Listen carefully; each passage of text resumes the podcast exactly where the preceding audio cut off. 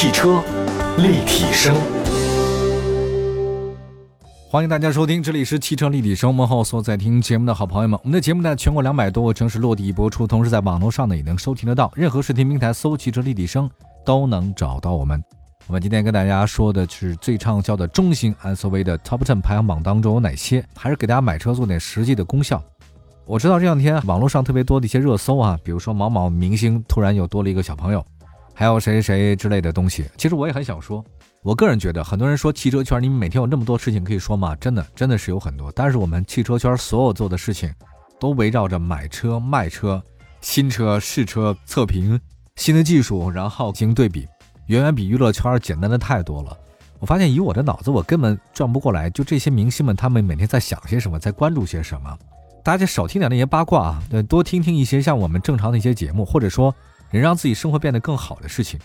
我也不明白那些为什么会上热搜。我就想说，你与其你关注这么多其他的人跟你不相关的人，他们的感情生活，他们的这个爱恨情仇，有没有孩子，有没有这个，有没有分手了，谁又在一起了？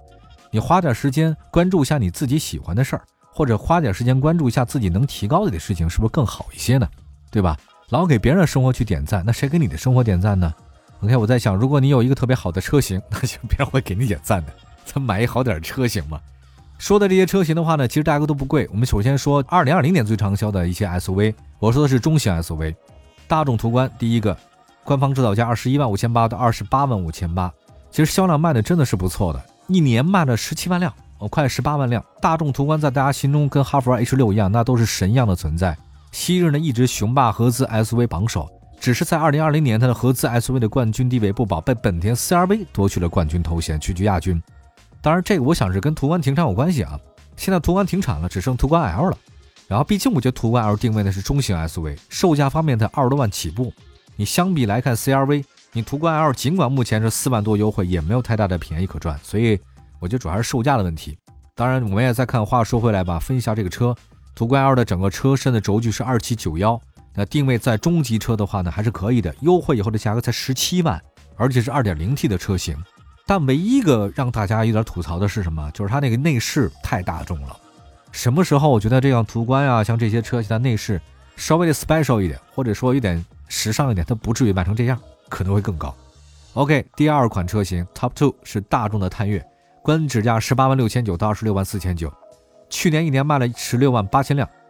一汽大众探岳很大程度上看作是停产了的途观的接替者，算是亲兄弟吧。价格上呢，弥补了途观 L 的缺失，但是它的那个轴距啊，其实是二七三幺。你把那个探岳放到中型 SUV 的话呢，好像有点不大一样啊。毕竟探岳看起来真的很大。当然，这个中型和不中型的定位的话呢，也很模糊。什么是 A 级，什么是 B 级？现在这个状态已经跟这个当年德国人做的 A 级车、B 级车已经 C 级车差别太大了，已经这个概念早搞混了。所以我想说，途观和探岳一样啊，目前都是极大的优惠，四万多块钱得到的话呢，其实还都是很好的。十七万、十八万全卖下来不到二十万，这个在当年是很难想象的。哎呀，再说了一个别克昂科威吧，这是今天说的第三款车型，售价十八万九千九到二十七万九千九。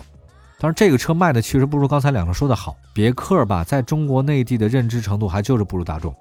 别克昂科威啊，它去年二零二零年一年卖了十六万七千辆，上市开始呢就中型 SUV 啊，一上市呢感觉还不错，再加上昂科威 S 的助攻，销量呢也是不错的。特别是二点零 T 加九 AT，基本上我看的那个所有通用卖别克的人啊，到四 S 店里面卖车的小哥哥都说，哎，我们是九 AT 啊，我们九 AT 啊，我们这多漂亮，多漂亮。对，这是它一个所谓的看家本领吧。昂科威不仅性能和油耗方面有优秀的表现，美式的这种底盘调教和高级感，其实比大众它里面的内饰会好看一些。而且别克主打的是什么？就是豪华，就是舒适。当然，昂科威车系一个最大的一个元素是什么？卖的好呢，就是优惠挺高的，基本上四万块钱。昂科威 S 呢是优惠三万以上。粗略想一下，最低配的昂科威目前售价优惠后不到十五万，朋友们，不到十五万，这个价格不香吗？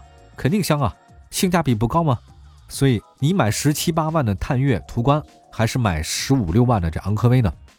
哎，这还真是一个不太好选择的题目。那你就看外形吧。如果是我的话，我会选大众。好，我们再说一个 Top Four 啊，这是奔驰 GLC，官指价三十九万七千八到五十八万七千八。去年这个车这么贵，还居然卖了十六万辆，这个让人想不到。奔驰啊，就是奔驰。那在豪华车当中啊，BBA 它依然保持着头把交椅。呃，轴距加长了二九七三的轴距啊，朋友们，它算是所有中型的 BBA 当中的这个轴距最长就是它了。这个已经是中大型 SUV 的空间，而很多国人对后排的空间要求是很变态的追求了，越大越好。这款 GLC 呢，据说推出七座，那我觉得，哎呀，他理解中国人的这种喜好程度啊，摸得透透的。但是没优惠不奔驰啊，目前 GLC 的优惠。好像听说在二零二零年也扛不住了，因为这个全世界情况都不太好，它优惠四万，它起售价呢是 BBA 当中三车最高的，但是优惠号码，哎，还是贵，四十万买奔驰 SUV 有诱惑，但是你说你一年能挣四十万，哎呀，这个这一个月得挣三万块钱，还不吃不喝，一年也不一定能买一个这个车啊，面子上是真好用，车内是真不差，二点零 T 加九 AT 的组合，低功率的版本的话呢，似乎也能妥妥够用了。大概前四位车呢是这些，希望各位都关注关注。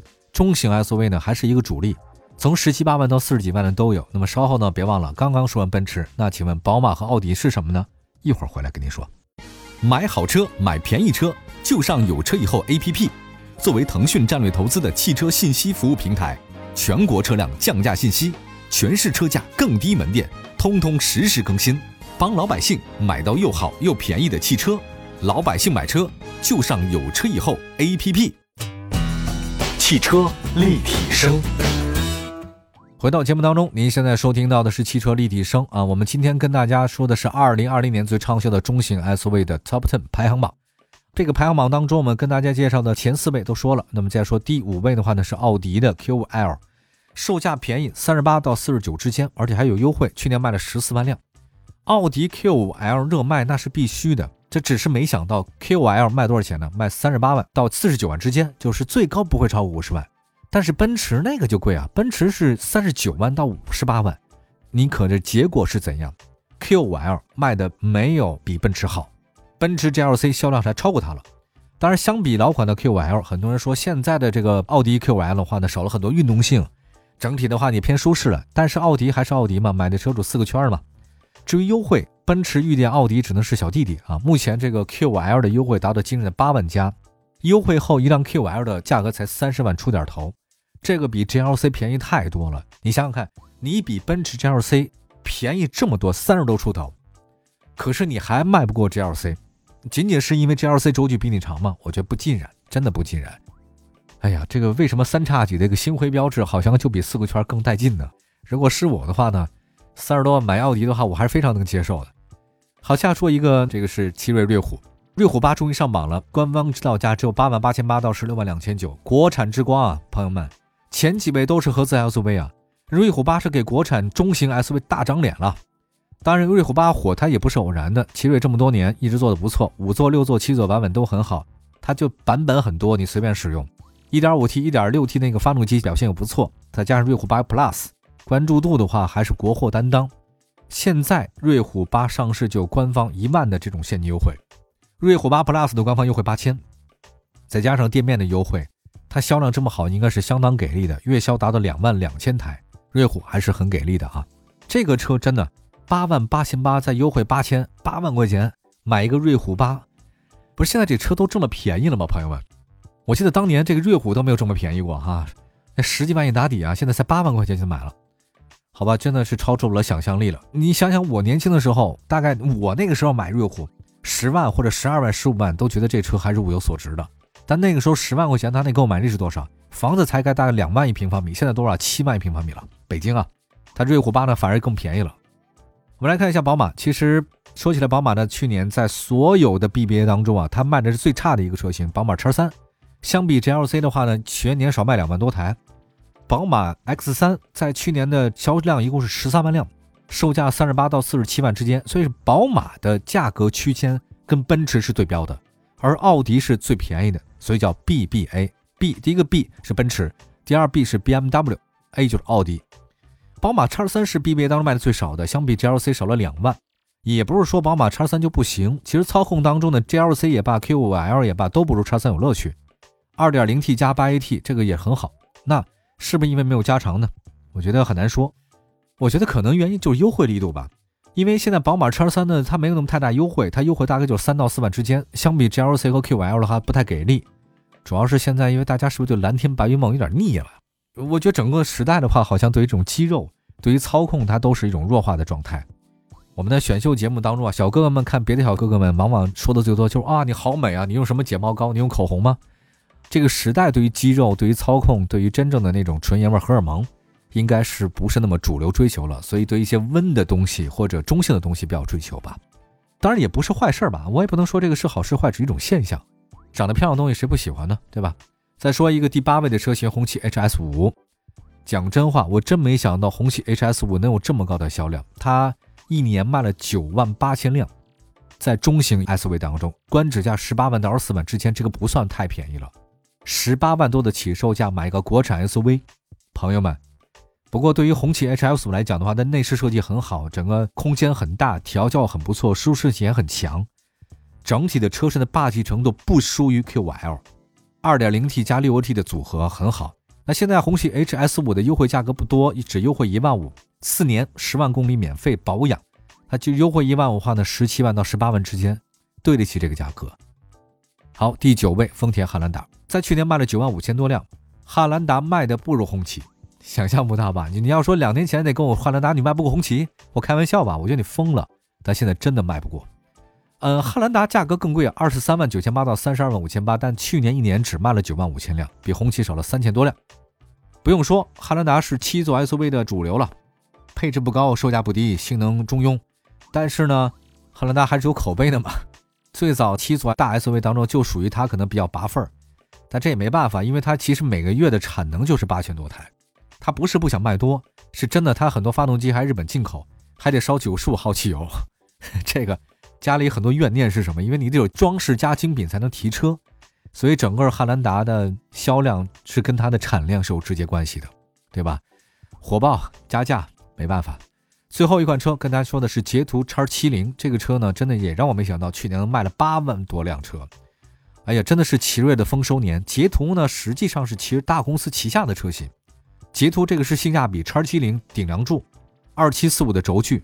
五六七三种座椅布局非常多，而且这么一个大的中型 SUV 捷途 JET OU2 只要六万九千九，搭配 1.5T、1.6T 的发动机非常好，最高还能优惠五千到七千块钱。这个优惠价格六万块钱不到七万，你买中型 SUV，这个性价比实在太高了。